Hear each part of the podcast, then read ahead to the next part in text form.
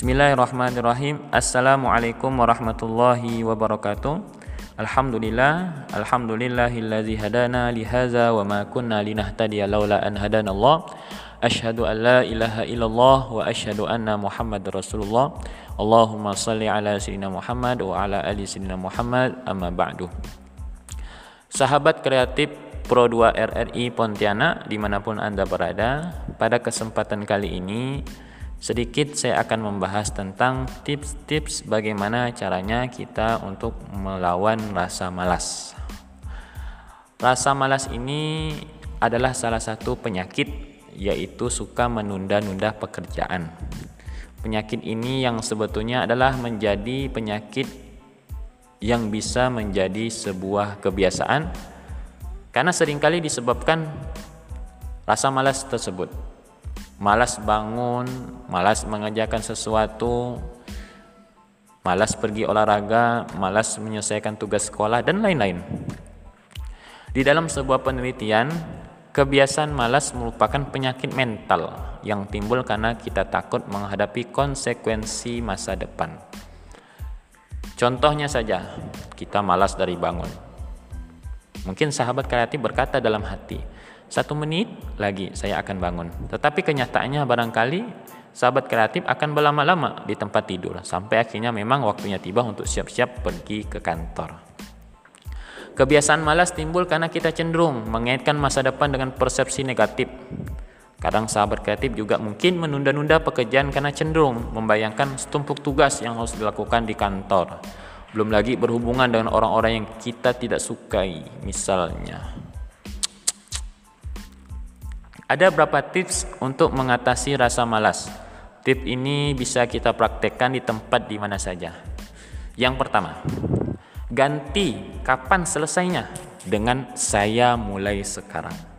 Apabila sahabat kreatif dihadapkan pada satu tugas besar atau proyek, sahabat kreatif sebaiknya jangan berpikir mengenai rumitnya tugas tersebut dan membayangkan kapan bisa diselesaikan.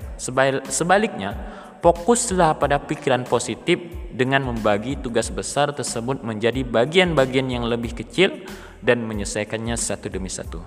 Katakan setiap kali sahabat kreatif bekerja, saya mulai sekarang. Maka cara pandang ini akan menghindarkan kita dari perasaan terbebani, stres, dan kesulitan. Kita membuat sederhana tugas di depan kita dengan bertindak positif. Fokus kita hanya pada satu hal pada satu waktu, bukan banyak hal pada saat yang sama. Maka ganti saya harus dengan saya ingin. Berpikir bahwa kita harus mengerjakan sesuatu secara otomatis akan mengundangkan perasaan terbeban dan kita menjadi malas untuk mengerjakannya. Kita akan mencari seribu alasan untuk menghindari tugas tersebut. Satu tips yang bisa sahabat kreatif gunakan adalah mengganti persepsi saya harus mengerjakan dengan saya ingin mengerjakannya. Cara pikir seperti ini akan menghilangkan mental block dengan menerima bahwa kita tidak harus melakukan pekerjaan yang kita tidak inginkan.